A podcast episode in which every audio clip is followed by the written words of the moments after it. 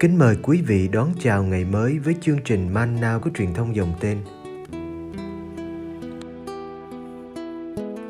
Chương trình hôm nay gồm có những mục sau. Trước hết là lời Chúa và suy niệm. Kế đến là hạnh các thánh. Bây giờ kính mời quý vị cùng theo dõi chương trình.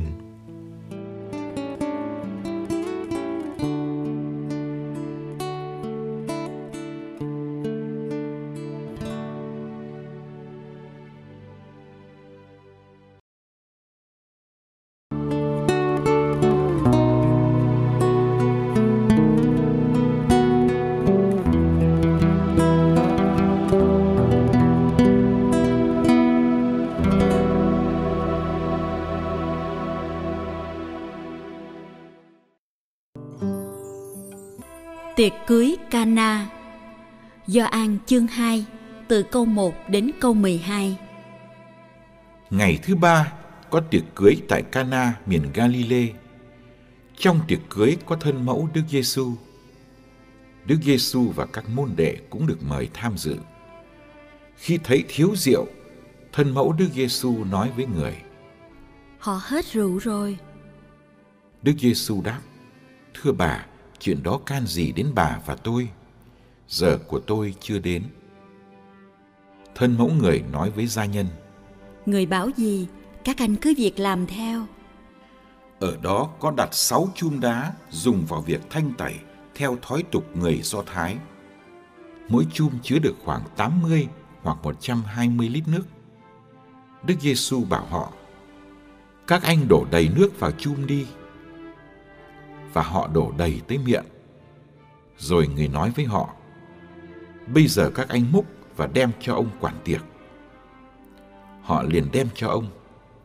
Khi người quản tiệc nếm thử nước đã hóa thành rượu mà không biết rượu từ đâu ra, còn gia nhân đã múc nước thì biết.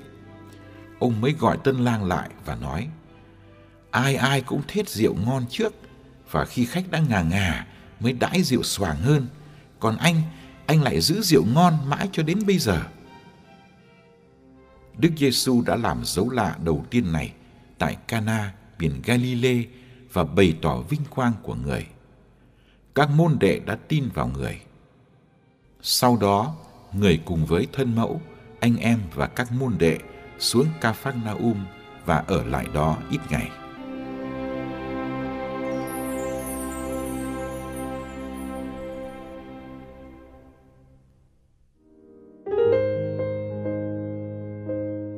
Tâm sự của mẹ Marcia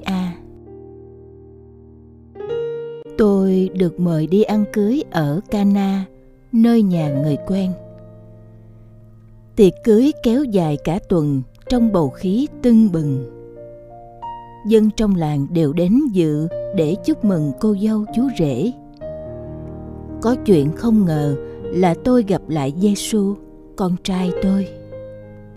Con trai tôi đã chia tay tôi được một thời gian. Bây giờ tôi không ngờ con tôi đã trở nên một vị thầy, có một số môn đệ tháp tùng, thầy trò cùng dự tiệc cưới. Dĩ nhiên là tôi rất vui khi gặp lại con, ngồi gần con. Tiệc cưới diễn ra suôn sẻ cho đến lúc tôi biết có chuyện. Chuyện này có thể ảnh hưởng đến danh giá nhà trai vì họ đã hết rượu để đãi khách. Tôi quay qua nói với con, họ hết rượu rồi. Tôi cũng chẳng biết con mình sẽ làm gì trong tình thế đó. Nhưng tôi nghĩ mình cứ nói và cứ để con tự lo liệu. Dù sao tôi tin con sẽ tìm ra cách giải quyết ổn thỏa.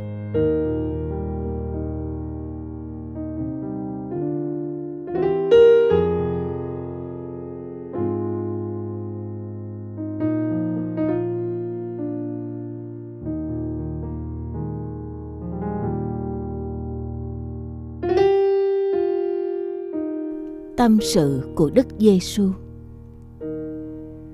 Tôi và các môn đệ của tôi được mời đi ăn cưới. Đám cưới là một lễ hội nơi người ta ăn uống, hát hò. Tôi không lập gia đình, nhưng tôi quý hôn nhân. Tôi đi ăn cưới để chung vui với đôi vợ chồng trẻ tình cờ gặp lại mẹ tôi trong tiệc cưới ở đây có nhiều điều để hỏi thăm và chuyện vui để kể cho mẹ. Nhưng khi mẹ nói với tôi, họ hết rượu rồi. Tôi cảm thấy như mẹ muốn tôi làm một điều gì đó để tiệc cưới được kết thúc êm đẹp. Tôi biết mình có quyền năng do cha ban, nhưng tôi chưa rõ khi nào nên dùng quyền năng đó.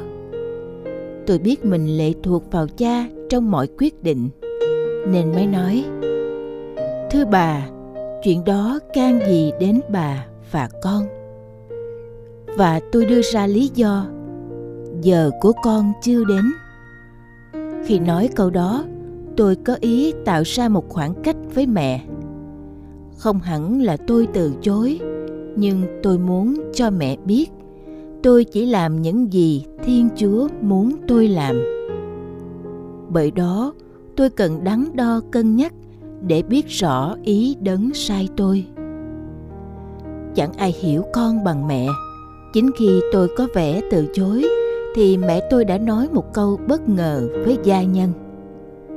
Người bảo gì, các anh cứ làm.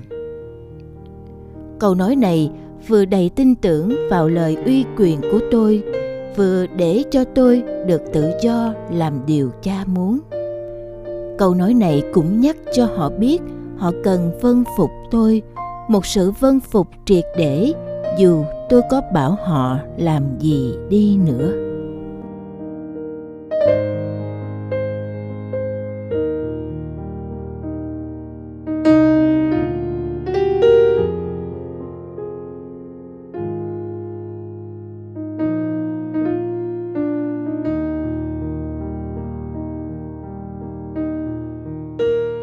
Sự của những người hầu bàn. Chúng tôi rất lo khi thấy hết rượu lúc tiệc chưa tàn. Chúng tôi thật sự không biết làm sao để có rượu. Nhưng nhất trí, ông giêsu bảo làm gì mình cũng làm. Ông bảo chúng tôi làm hai điều. Thứ nhất là đổ nước đầy tới miệng sáu chum đá dùng để đựng nước thanh tẩy chân tay trước khi vào nhà. Đổ mấy trăm lít nước vào chum là công việc vất vả và chúng tôi thật sự không biết mục đích của việc này. Thứ hai là lấy nước trong chum cho người quản tiệc nếm. Chuyện này thì không khó, nhưng khá liều lĩnh. Lấy nước rửa chân cho ông ấy uống thì kỳ quá. Tuy vậy, chúng tôi cũng đã làm, dù chẳng hiểu gì. Nhờ ông ấy, chúng tôi biết nước đã thành rượu ngon. Mọi người kinh ngạc khi thấy rượu ngon còn tới sáu chum. Chưa khi nào có lượng rượu ngon nhiều đến thế.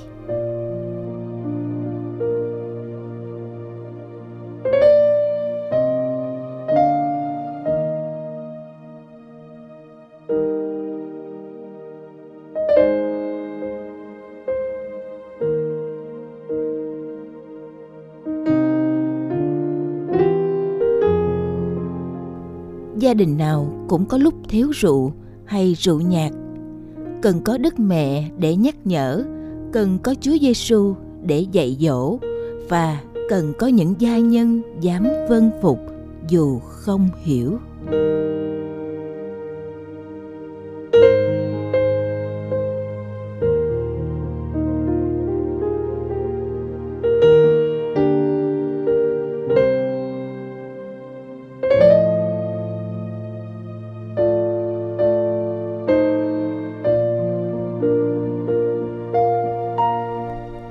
Thiên chúa. Xin ban cho con sự thanh thản để chấp nhận những điều con không thể đổi. Lòng can đảm để đổi những điều con có thể đổi. Và óc khôn ngoan để phân biệt đôi bên.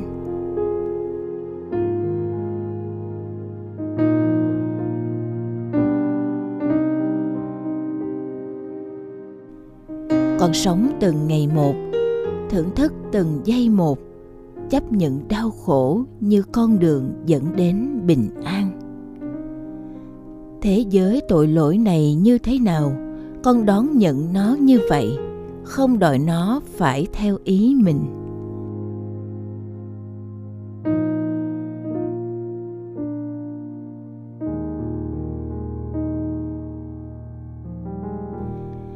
Con tin rằng nếu con lụy phục ý chúa, thì chúa sẽ làm cho mọi sự được ổn thỏa. Con tin rằng con có thể khá hạnh phúc ở đời này và vô cùng hạnh phúc với chúa mãi mãi ở đời sau.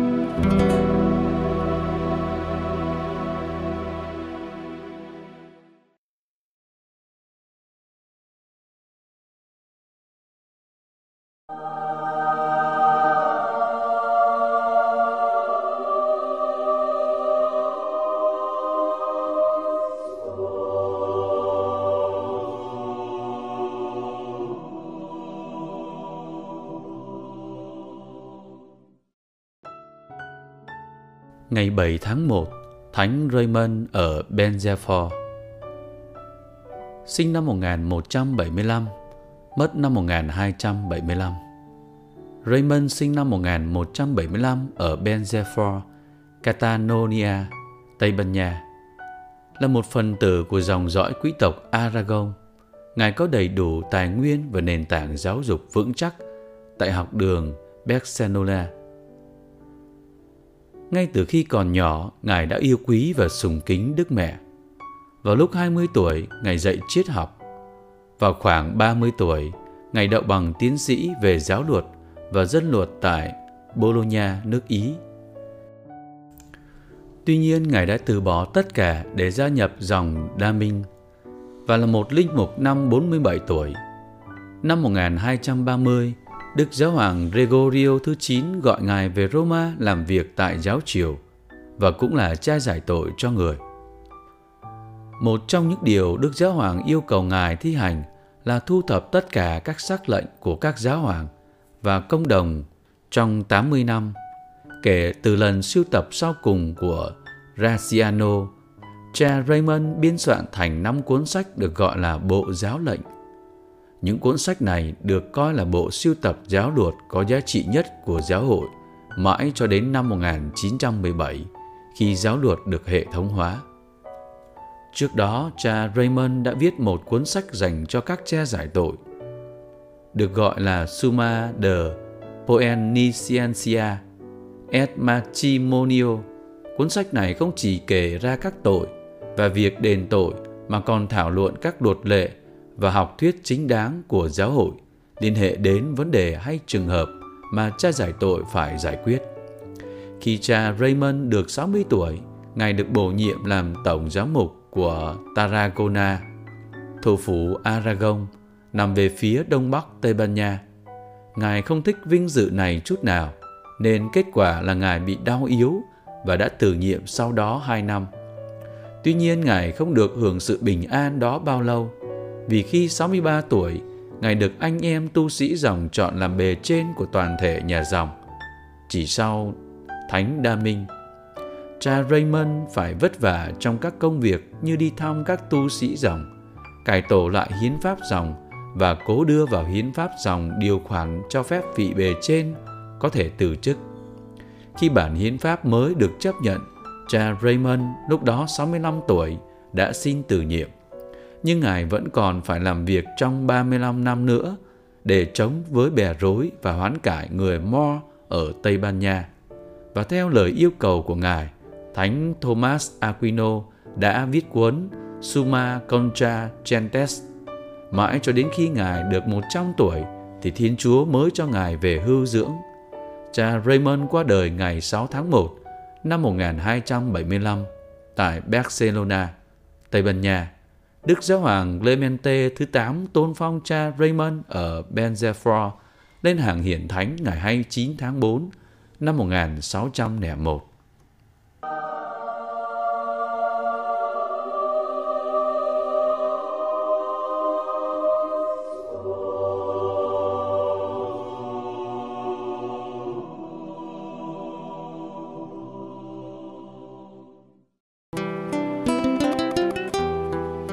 Cảm ơn quý vị đã theo dõi chương trình. Kính chúc quý vị một ngày mới tràn đầy niềm vui và ân sủng của Chúa và mẹ Maria.